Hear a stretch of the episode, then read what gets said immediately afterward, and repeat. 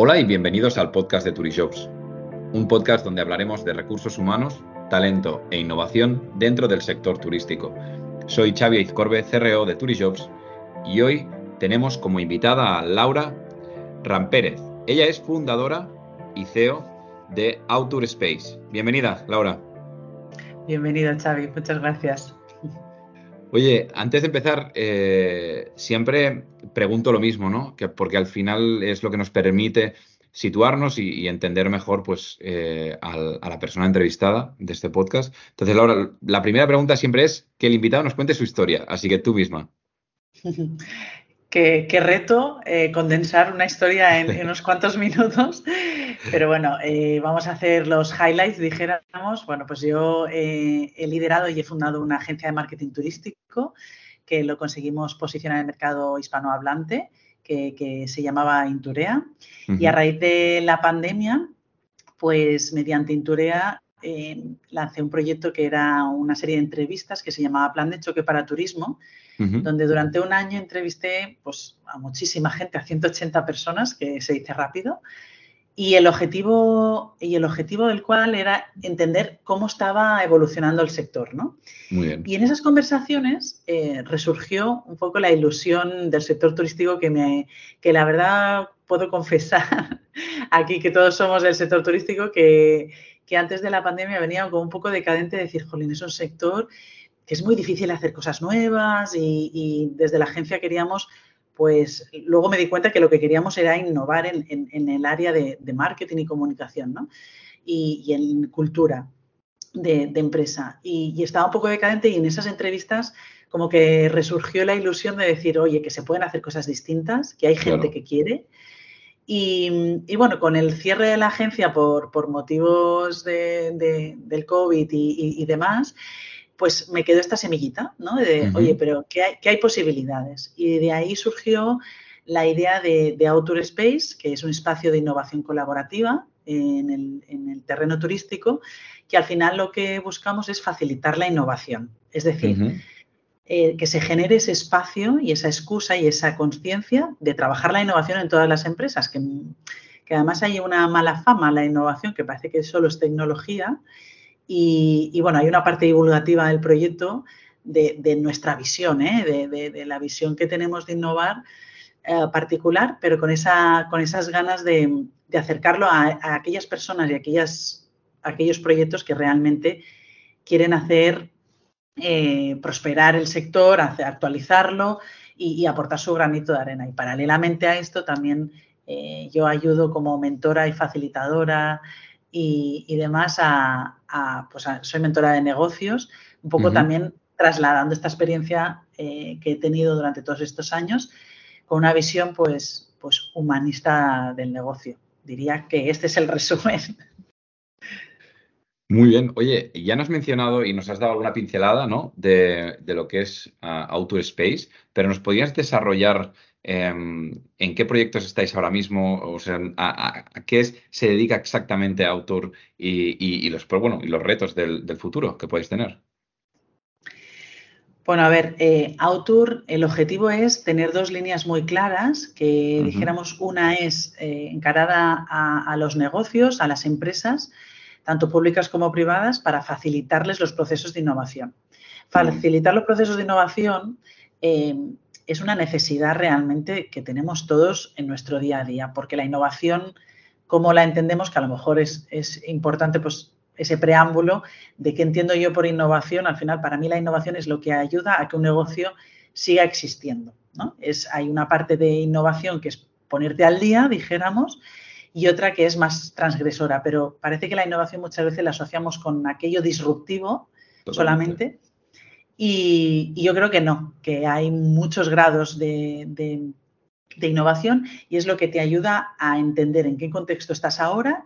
También puedes proyectar, pero sobre todo em, no pararte. ¿no? Entonces, mm. el, para mí la innovación es parte de la cultura de, la empresa. Entonces, esa facilitación en los negocios se puede llevar desde muchas perspectivas, ¿no? Desde la parte de cultura, como decía, toda una parte de conciencia y de divulgación de lo que es la innovación y abrir un poquito las mentes de todas las eh, personas del equipo para que empiecen a pensar de otra forma, como también procesos en sí de, de co-creación o de resolución de retos que se puedan dar o bien por un problema actual o bien por lo que decíamos antes, pues vale, pues quiero hacer algo nuevo o más transgresor o quiero una línea de negocio nuevo, ¿no? Entonces, esta sería una línea, la de las empresas, y luego habría otra eh, más asociada a la comunidad o a los profesionales, independientemente en el, en el, grado laboral que estén, es decir, que pueden estar trabajando por cuenta propia o por cuenta ajena, que realmente este mensaje de intentar eh, impulsar e empujar a que el sector mejore, eh, nos una, ¿no? Entonces es como unir a toda esa, ilusión, esa motivación. Yo siempre digo, pues que no te sientas solo, que no te sientas el raro de, de tu entorno y, y, puedas mirar a gente que digas, vale, pues todos los de aquí somos igual de frikis, ¿no? Pero, pero el objetivo ahí es, aparte de encontrarte, hay una línea de networking, luego el objetivo es también promover la formación alrededor del tema de innovación, que hay muchísimas cosas desde el liderazgo a técnicas de innovación o a temas de comunicación, es decir, ahí hay un montón de, opciones. Y luego, finalmente, em, una línea de co-creación. Yo creo que hay una, una oportunidad, tenemos en el sector una oportunidad súper potente y que creo que no estamos utilizando para nada de ponernos a colaborar. Eh, colaborar perfiles diferentes, conocimientos distintos, en diferentes puntos de la cadena de valor del sector, a realmente ponernos a mirar el mismo reto desde diferentes áreas y ponernos a, realmente remangarlos para trabajar, para resolver o como mínimo plantearnos posibles soluciones que seguro que en ese proceso ya surgen ideas, surgen y ya vamos aprendiendo de lo que piensa el otro y tal. Entonces eso sería las áreas en las que trabajamos. Muy guay. A mí, mira, sí que es verdad que este podcast, bueno, ya lo sabes, ¿no? Al principio eh, siempre decimos, hablamos de innovación, de recursos humanos, y, a mí me interesaría muchísimo entender, pues, eh, qué es lo que más te apasiona a ti de, la innovación, porque ya has hablado del sector turístico y luego entraremos, pero primero de todo, que, ¿no? Que, que, ¿Qué has visto y qué has encontrado en la innovación ¿no? para, para, seguir pues, fundando ¿no? este tipo de empresas? Primero una agencia de comunicación, ahora este espacio colaborativo. Eh, cuéntanos. Bueno, tengo que reconocer que eh, para mí la palabra innovación apareció en una crisis eh, en el cierre de la agencia anterior, la que comentaba de, de Intureal, que tuve una crisis existencial. Vale. Y entonces estaba en la búsqueda de, bueno, ¿y yo qué he hecho? ¿no? Como, como decir, no, tiene sentido nada, ¿no? Y, y eso que llevaba siete años eh, liderando ese proyecto. Em, y entonces, indagando en mí, que, es lo primero que, decidí, trabajarme a mí misma, eh, tenía un vacío existencial de no sé ni quién soy y, ahí apareció la palabra innovación y no recuerdo de dónde sale. Pero empecé a decir, bueno, a cuestionarme, ¿qué es innovación? ¿no? Entonces, como como que empecé a, cuestionarme las palabras, porque me he dado cuenta también que cada persona tenemos definiciones de un bueno, de, prácticamente todas las palabras sutilmente distintas, ¿no? Entonces yo tenía un sesgo de la palabra innovación, entonces la rechazaba, ¿no? innovación me parecía, pues lo que decía antes, ¿no? Esa parte de startup, de disrupción, del nuevo, del nuevo Netflix, el nuevo Tesla, el nuevo, ¿sabes? Y decía, no, no, no, eso no va conmigo, ¿no? Pero, pero había algo en, el desarrollo de la, de la, definición que me llamaba, ¿no? Y entonces yo, en lo que yo me fui identificando, que cuanto más me fui metiendo, dije, jolín, lo tengo en el ADN, es que no me he dado cuenta y, realmente es, es parte de mi, de mi ser, por decirlo de alguna forma, que es cuestionarme las cosas, ¿no? El cuestionarme las cosas como son, ¿no? Ese, con esa, ese punto de curiosidad y ponerle esa, ese, pensamiento crítico de por qué es así. ¿Esa es la mejor forma?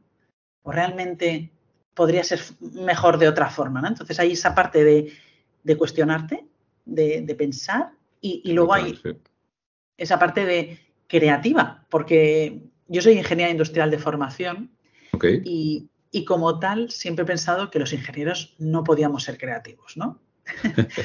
Porque yo pensaba que los ingenieros o, las ramas más técnicas de, la formación, pues no éramos artistas, ¿no? Porque yo asociaba la creatividad con esa parte de esculpir un, una escultura o pintar, bueno, pues, pues estos, vuelvo a decir, sesgos, ¿eh? Al final son sesgos.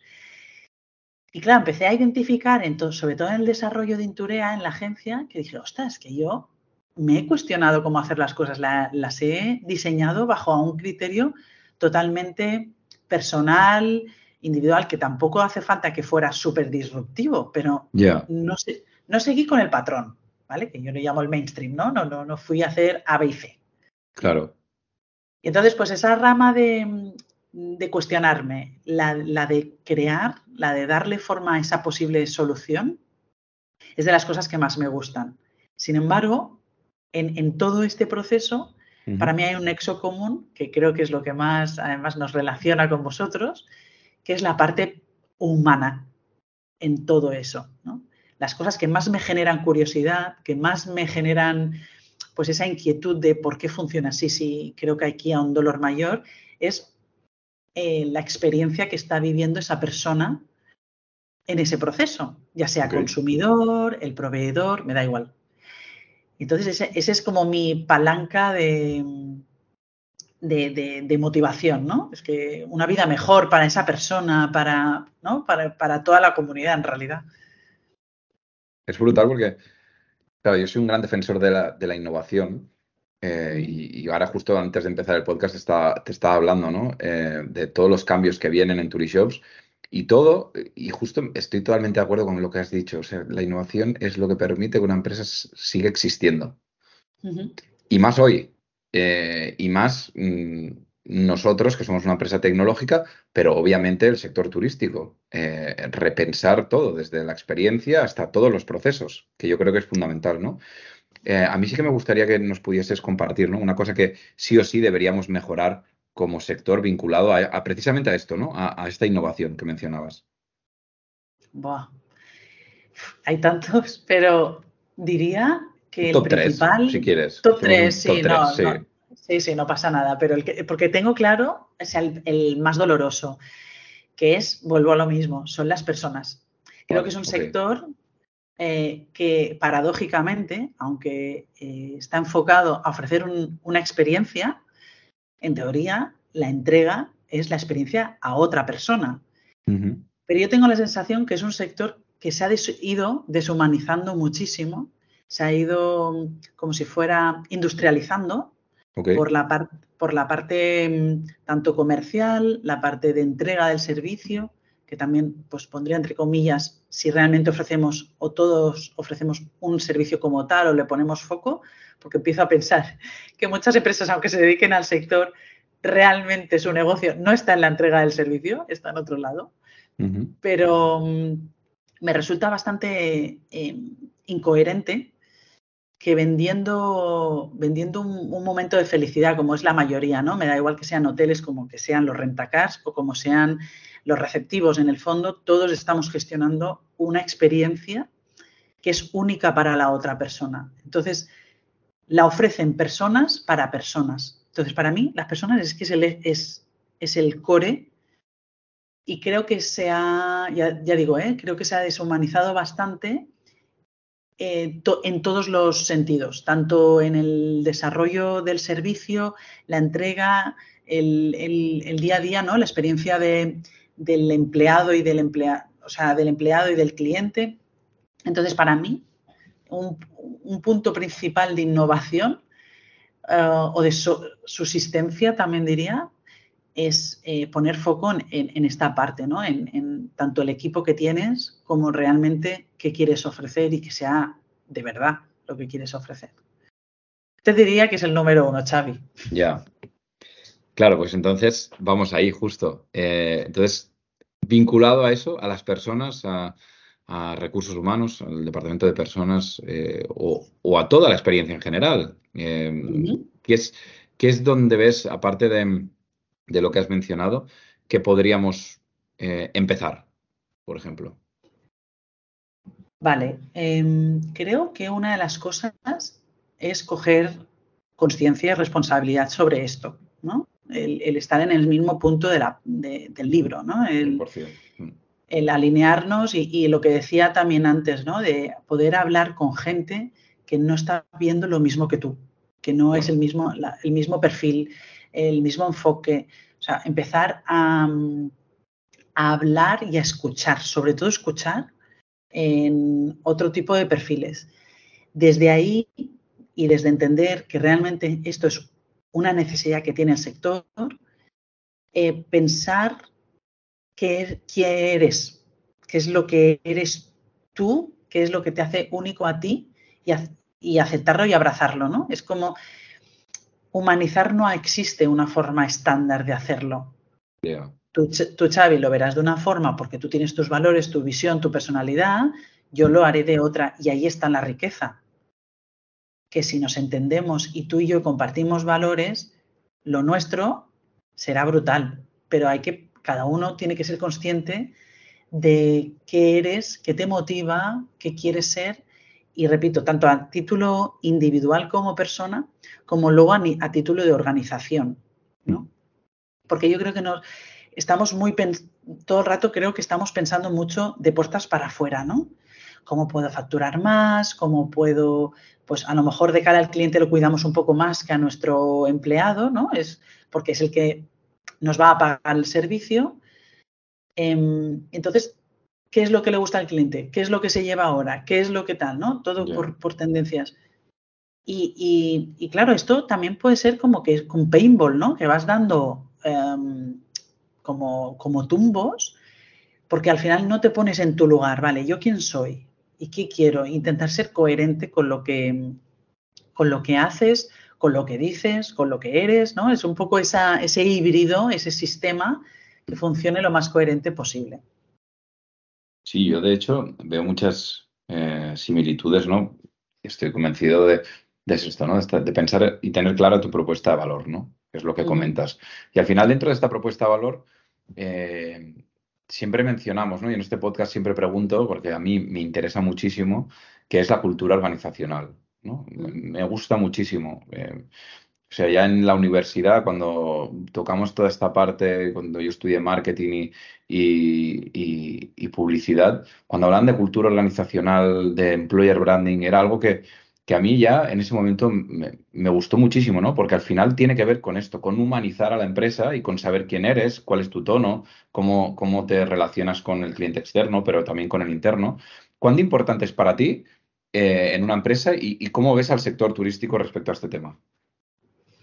Para mí es fundamental. De hecho, en el caso de, la agencia que monté, para mí era el motor principal para de montarlo, ¿no? Mi motivación principal, más allá del servicio como tal, era demostrarme que las cosas se podían hacer de otra forma a nivel de forma de funcionar, ¿no?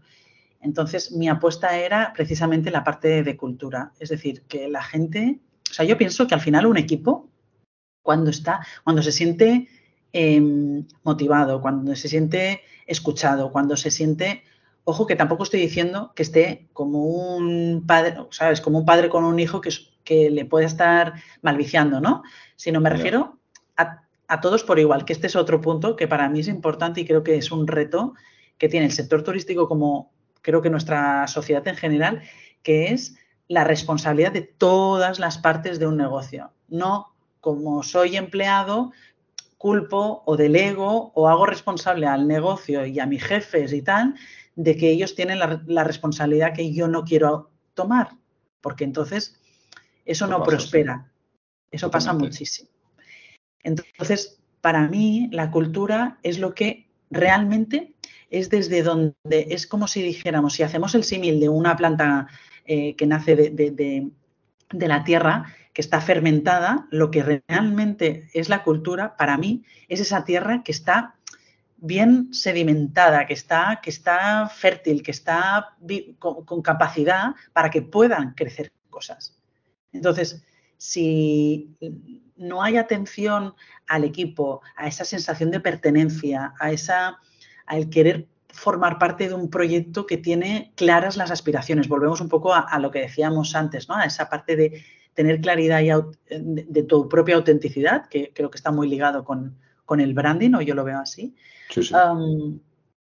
si, eso no existe, si eso no, conseguimos esa unión, esa cohesión, es que ya podemos estar diseñando, pensando, promoviendo, que sentiremos que estamos en la, rueda del hámster, ¿no? Es como, esto, que esto no avanza, es que esto que pasa, que, hay rotación, ¿sabes? Es como se me va algo y no sé de dónde.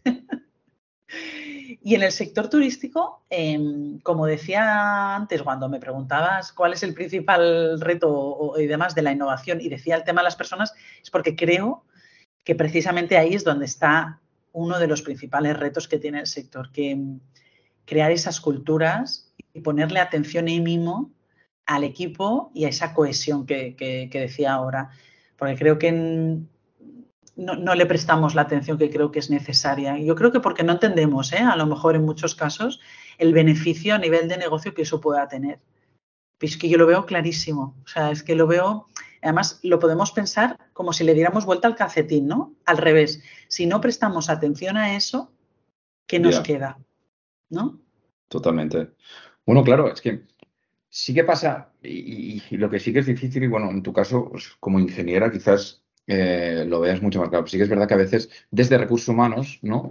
Eh, es más difícil eh, convencer desde, desde las cifras, ¿no? O desde los números, o desde que el, grupo inversor o, la propiedad entienda el retorno ¿no? que pueda llegar a tener el repensar todo esto y el saber quién eres como, como empresa, ¿no? Y a veces se han creado pues no, ya, son empresas que están facturando muchísimo, que están en no sé cuántos países, y ostras, convencer de que empiece este proceso, que, casi es un proceso de despertar, de decir, oye, vamos a empezar de cero, vamos a tocar temas muy, muy, iniciales, que parecen conversaciones nimias, pero no lo son. Hay que hacerse preguntas muy serias, muy profundas acerca de por qué empezó todo esto, ¿no? Eh, ¿Por qué estamos aquí? ¿Hacia dónde vamos? Y sí que es verdad que yo soy un gran apasionado de esto, pero, pero veo el reto, ¿no? Y, por eso es tan importante y tan apasionante el, estar realmente eh, y tener a alguien, pues como, ¿no? Como, como vosotros, pues luchando por esto que creo que es, que es fundamental. Además, y esto yo creo que lo hemos compartido contigo y, lo hemos tratado alguna vez, una de las principales preocupaciones ahora mismo, de hecho, eh, es encontrar, y va vinculado con lo que hablamos al principio, encontrar esas personas, ¿no? Para nuestros equipos eh, es lo que decías tú, ¿no? Ostras, se me está yendo la gente, pero ¿por qué? Eh, ¿Qué está pasando? Eh, bueno, ¿tenemos encuestas de clima? no. Ostras, entonces, ¿cómo sabemos si la gente está contenta o no? ¿Qué palancas tenemos para controlarlo? Y bueno, sí, sí que las tenemos. Ok, y estamos tomando decisiones en base a lo que va saliendo de estas encuestas de clima. Algo muy sencillo, ¿no? Pongo un ejemplo. No, no estamos haciendo nada. Entonces, como si estamos escuchando el feedback del equipo, ¿por qué no estamos teniéndolo en cuenta, ¿no? Según tu opinión, ¿Qué es lo que ha podido ocasionar ¿no? este, esta situación que tenemos ahora, que es esta dificultad para encontrar personas eh, para nuestros equipos? Jo, qué interesante, Xavi, porque ahora te iba, te iba a, marcar un de lo que estabas comentando antes, justo, mm. de, esa dificultad de convencer y demás. Claro, o sea, también una reflexión ahí que para mí es, importante, ¿no? el, que crea un negocio, ¿para qué lo crea? Su, para, su para qué. Si su para qué, o porque son un perfil de inversión, un perfil de propiedad, propiedad en el sentido que no está vinculado en la, en, la, explotación o la gestión del negocio y demás, ese para qué para ellos es puramente económico porque no hay una parte de, ilusión o motivación. Ojo, que yo pienso que eso es un medio para otro fin, ¿no? Esa gente quiere dinero, bien porque su objetivo a nivel de negocio, como ser un fondo de inversión, pero ¿para qué? ¿No? El para qué. Entonces, creo que es ponerle alma o ser más consciente de que todo el mundo que, se, que pone riesgo a la hora de crear un negocio, hay una motivación más allá del dinero, aunque parezca eh, que no, porque todo el día estamos hablando de dinero, realmente esa persona se despierta todos los días por algo, su ilusión no creo que sea, ¡ay, qué guay! Hoy me levanto genial porque hoy quiero facturar tanto más. Sí, eso es lo que, lo, que va a decir. Pero ¿para qué te sirve ese tanto más? Porque a lo mejor tú estás pensando en que quieres abrir una línea de negocio, en que quieres aumentar, en que quieres expandirte, en que quieres eh, pegarte un viaje con tu familia estupendo. O sea, hay motivaciones que realmente las desvinculamos del negocio cuando están y, realmente es las que es como el trampolín que nos permite movernos. Entonces, y esas conversaciones, por eso digo que no sé si a veces es, es más esa parte de conciencia o de, o, de, o de el coste de oportunidad en, ese, en esos casos, en esas conversaciones, como decías Xavi, de convencer, de decir, bueno, es que si no hacemos esto, ¿qué nos está costando este porcentaje de rotación? ¿Qué coste de oportunidad nos estamos perdiendo por no estar eh, teniendo el equipo correcto para lo que queremos hacer? Es decir, que luego, pues creo que, hay un sobrecoste que ahí sí que duele un poco más y a lo mejor ahí dices, bueno, si en vez de perderlo lo reinvertimos en, algo que se quede en casa, pues a lo mejor no nos, duele tanto, ¿no? Pero bueno, volviendo a, tu pregunta, Xavi, de, qué, creo que ha ocurrido, y es que creo que está muy vinculado con esto que decía. Yo creo que las empresas y los negocios Em, creo que ya históricamente, y yo creo que sobre todo desde la revolución industrial, se ha, asociado mucho, en, es muy resultadista. ¿no? Es como eh, el la única forma de medir los resultados de un negocio es en la facturación. ¿Me crece? ¿No me crece? Y si no me crece, lo que me gustaría no va bien. Sí, es verdad. Y, jolín, y, y, a lo mejor estás genial. Y a lo mejor los clientes están súper contentos. O sea, me parece una forma de medirlo muy simplista, muy simplista, porque eh, los, seres humanos todos somos mucho más complejos que eso.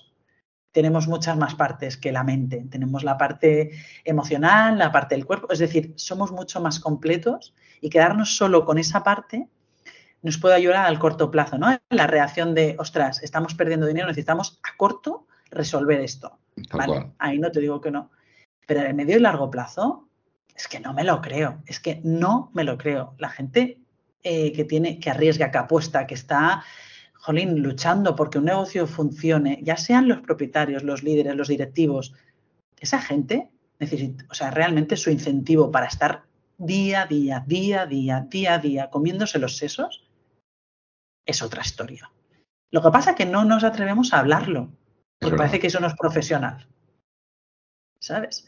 Entonces, yo creo que es como, diría que, a lo mejor ese es el motivo, como un poco de falta de honestidad o falta de humanizar el negocio, pero desde la normalidad, no porque eso nos vaya a debilitar, que también es, creo que puede haber esa creencia, que el hablar de cómo te sientes o, o que realmente estás aquí porque, jolín, es que me apetece el año que viene Em, no sé, pegarme un viajazo. Es que yo como mi incentivo son los viajes, pues solo pienso en eso, ¿no? pero, pero habrá otro que será comprarse un coche, no lo sé. Pues, eh, jolín, pues ¿por qué no hablar en esos términos y, en todo el proceso de, recursos humanos, pero no solo que quede en el área de recursos humanos, que sea parte de la cultura, que tú puedas compartir tu ilusión, tu pasión, em, que, pueda, que se puedan hablar de lo que te preocupa, que se te pueda apoyar, que no sé, que, tu vida es mucho más completa. Y cuanto la empresa creo que más te apoye en eso, sin perder de vista, ojo, vuelvo a decir, que no es tu mamá, que no es tu terapeuta, que como dicen, tienes que venir eh, motivado de casa, pues en, en, cierta forma es así, pero pasamos mucho tiempo trabajando, invertimos mucha ilusión y, bueno, es, lo que yo aspiro, ¿no? Que tu, tu motivación y tu realización se desarrolle principalmente en el trabajo, que es donde más tiempo tienes. Porque si no es así, algo, algo falla, ¿no? Entonces, no sé, yo apostaría por, por intentar normalizar esto, ¿no? Eh, desde un punto de, vista profesional, pero entendiendo la profesionalidad como, como los humanos que somos. A ver, yo para mí tiene todo el sentido del mundo. Sí que es verdad que yo creo que te debes encontrar con, situaciones igual que nos encontramos nosotros, en la cual, pues, bueno, pues tú al final evangelizas acerca de, una temática concreta. En nuestro caso, pues, eh, tiene que ver también con innovación, con recursos humanos, con digitalización, ¿no?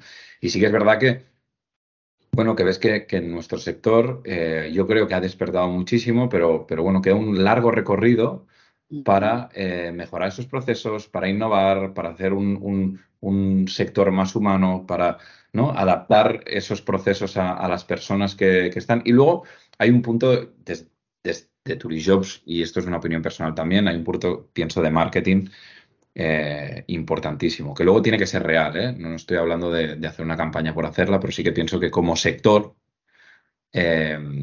falta el, poder vender el lifestyle del sector turístico, ¿no? Eh, tenemos, mm. eh, con la importancia que tiene, pienso que ha sido muy castigado durante la pandemia y, una vez hayamos repensado todo esto, sí que deberíamos hacer una buena campaña de cara al exterior eh, y de cara y, también para nosotros mismos, ¿no? Para, para creérnoslo, que tenemos uno de los sectores más brillantes del mundo, que lo hacemos muy bien y que somos un referente para el resto del mundo. Entonces, bueno, al final yo creo muchísimo en esto y luego también la última pregunta va muy vinculada a esto, que es el employer branding, ¿no?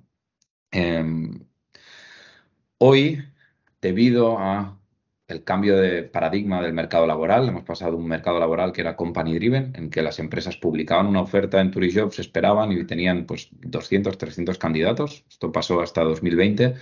Eh, era algo que ya se estaba, estaba empezando a cambiar y el COVID pues aceleró todo esto. Hoy ya estamos en un mercado laboral que es candidate driven, ¿no?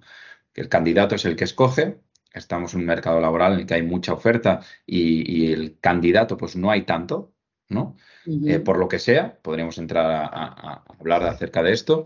Entonces, lo que sí que debe cambiar, eso seguro, y es lo que estamos, y por eso también el cambio de nuestra nueva web y todos los servicios que vamos a crear, tienes que ser más proactivo en esa búsqueda, ¿no? En llegar a, esos, a esa audiencia y a esos candidatos. Y ahí tienes que empezar a utilizar pues, estrategias de employer branding, de inbound recruiting, etcétera, etcétera, ¿no? Entonces, ¿qué es para ti y dónde crees que estamos también como, como sector? A ver, para mí la, parte de employer branding o marca, sí, em, o marca empleadora, para mí es, es como algo, yo lo veo de forma natural del, branding como tal, ¿no? Entendiendo el branding como esa parte estratégica del negocio en el que decides y defines quién eres, qué quieres y, para qué estás aquí, ¿no? O sea, entendiendo que eso para mí es la base de todo negocio, que también te digo que no es muy común, eh, no es muy común esa reflexión tan profunda, pararnos a cuestionarnos o a definir de una forma bastante humilde humilde en el sentido de que no, te tienes que alejar del mercado, te tienes que alejar de. O sea, alejar en cierta forma, ¿eh? tienes que contextualizar, pero esa competitividad y tal, pues volver a tu autenticidad, ¿no? Es esa motivación única. Pues partiendo de eso, para mí el trabajo del branding lo que tienes que permear, permear a toda la empresa, pero todas las áreas, todo. Desde eh, todas las operaciones a nivel operativo, cómo funciona el negocio, a nivel de marketing, evidentemente, pero también a nivel de cultura y de employer branding, porque es parte de lo que eres. Es que mm, no concibo un negocio de cada área, no lo concibo y funciona mucho, ¿eh? O sea, es como un poco frustración mía de no entiendo cómo áreas que se necesitan, porque todo pertenece a un mismo proyecto, funcionan con objetivos o con, líneas de trabajo tan distintas e incluso en casos contrarias. ¿no? Ya, ya, ya. Entonces, sí, sí. Claro, si pongamos el caso de un hotel. Un hotel vive, en principio, ahí lo vamos a comillas, en principio vive de que los clientes les contraten y les compren, eh, o sea, le reserven habitaciones.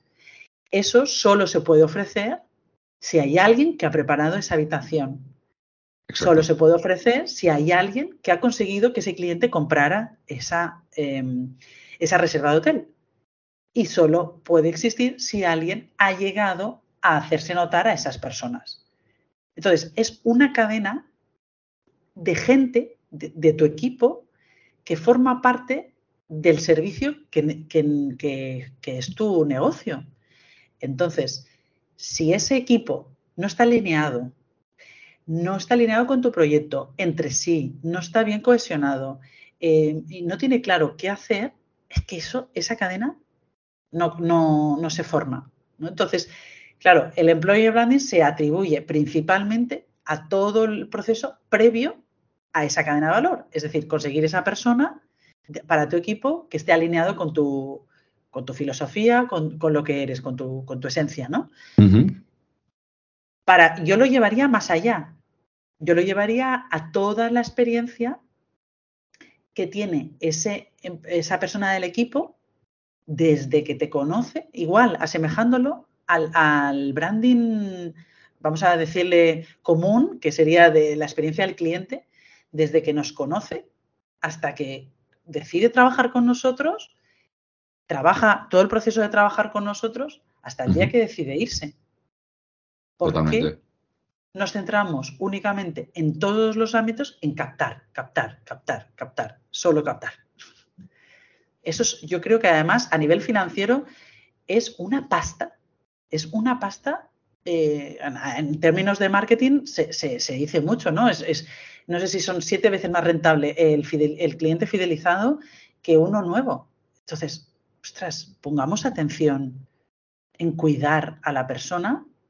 Primero, llegar a esa persona, obviamente, esto es lógico. Y ese proceso de llegar a esa persona que tú decías ahora eh, del candidate driven, me parece en el sector que está pasando por una crisis, ¿no? Que era lo que, tú, lo que tú comentabas antes. Y en esa crisis pienso que forma parte que realmente la experiencia que vaya a tener después esa persona sea de verdad lo que estás promoviendo. Que esto pasa igual en la captación de cliente.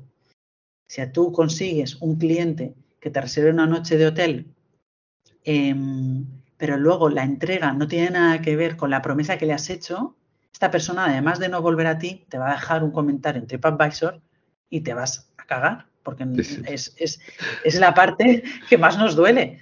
Pues creo que en términos de personal no existe el TripAdvisor, existirán otras plataformas que seguro que vosotros conocéis mucho mejor, Xavi, pero como mínimo el esfuerzo, la inversión que tú has puesto en la captación, en la formación, en, que esa persona sea operativa lo más rápido posible, a tirarse a la basura. Totalmente. Pues, ¿había alguna pregunta más que teníamos en el tintero acerca de, el tipo de, selección, etcétera, etcétera. Pero creo que, después de lo que hemos hablado acerca de la innovación y, cultura y, todo lo que hemos eh, definido, ¿no? acerca de lo que creemos que, deberíamos hacer vinculado a la innovación dentro del sector, pienso que eh, ha quedado un podcast realmente eh, súper interesante para todas aquellas personas que les interese, pues esto, ¿no? Esta temática de innovación dentro del sector turístico, sobre todo, aquellos que puedan tomar decisiones también eh, y luego candidatos que nos puedan escuchar para decidir también, oye, quién lo está haciendo y quién no, que eso se ve a la legua, la verdad. Eh, o sea que, Laura, de verdad, muchísimas gracias por, por esta media horita. La verdad que ha sido un auténtico placer. Igualmente, Xavi, un placer y también ha sido súper enriquecedor eh, tener ese punto de vista vuestro de que tenéis mucho más conocimiento de cómo funciona el mercado y qué, le está ocurriendo al sector. Así que me, encanta que estemos alineados en ese punto.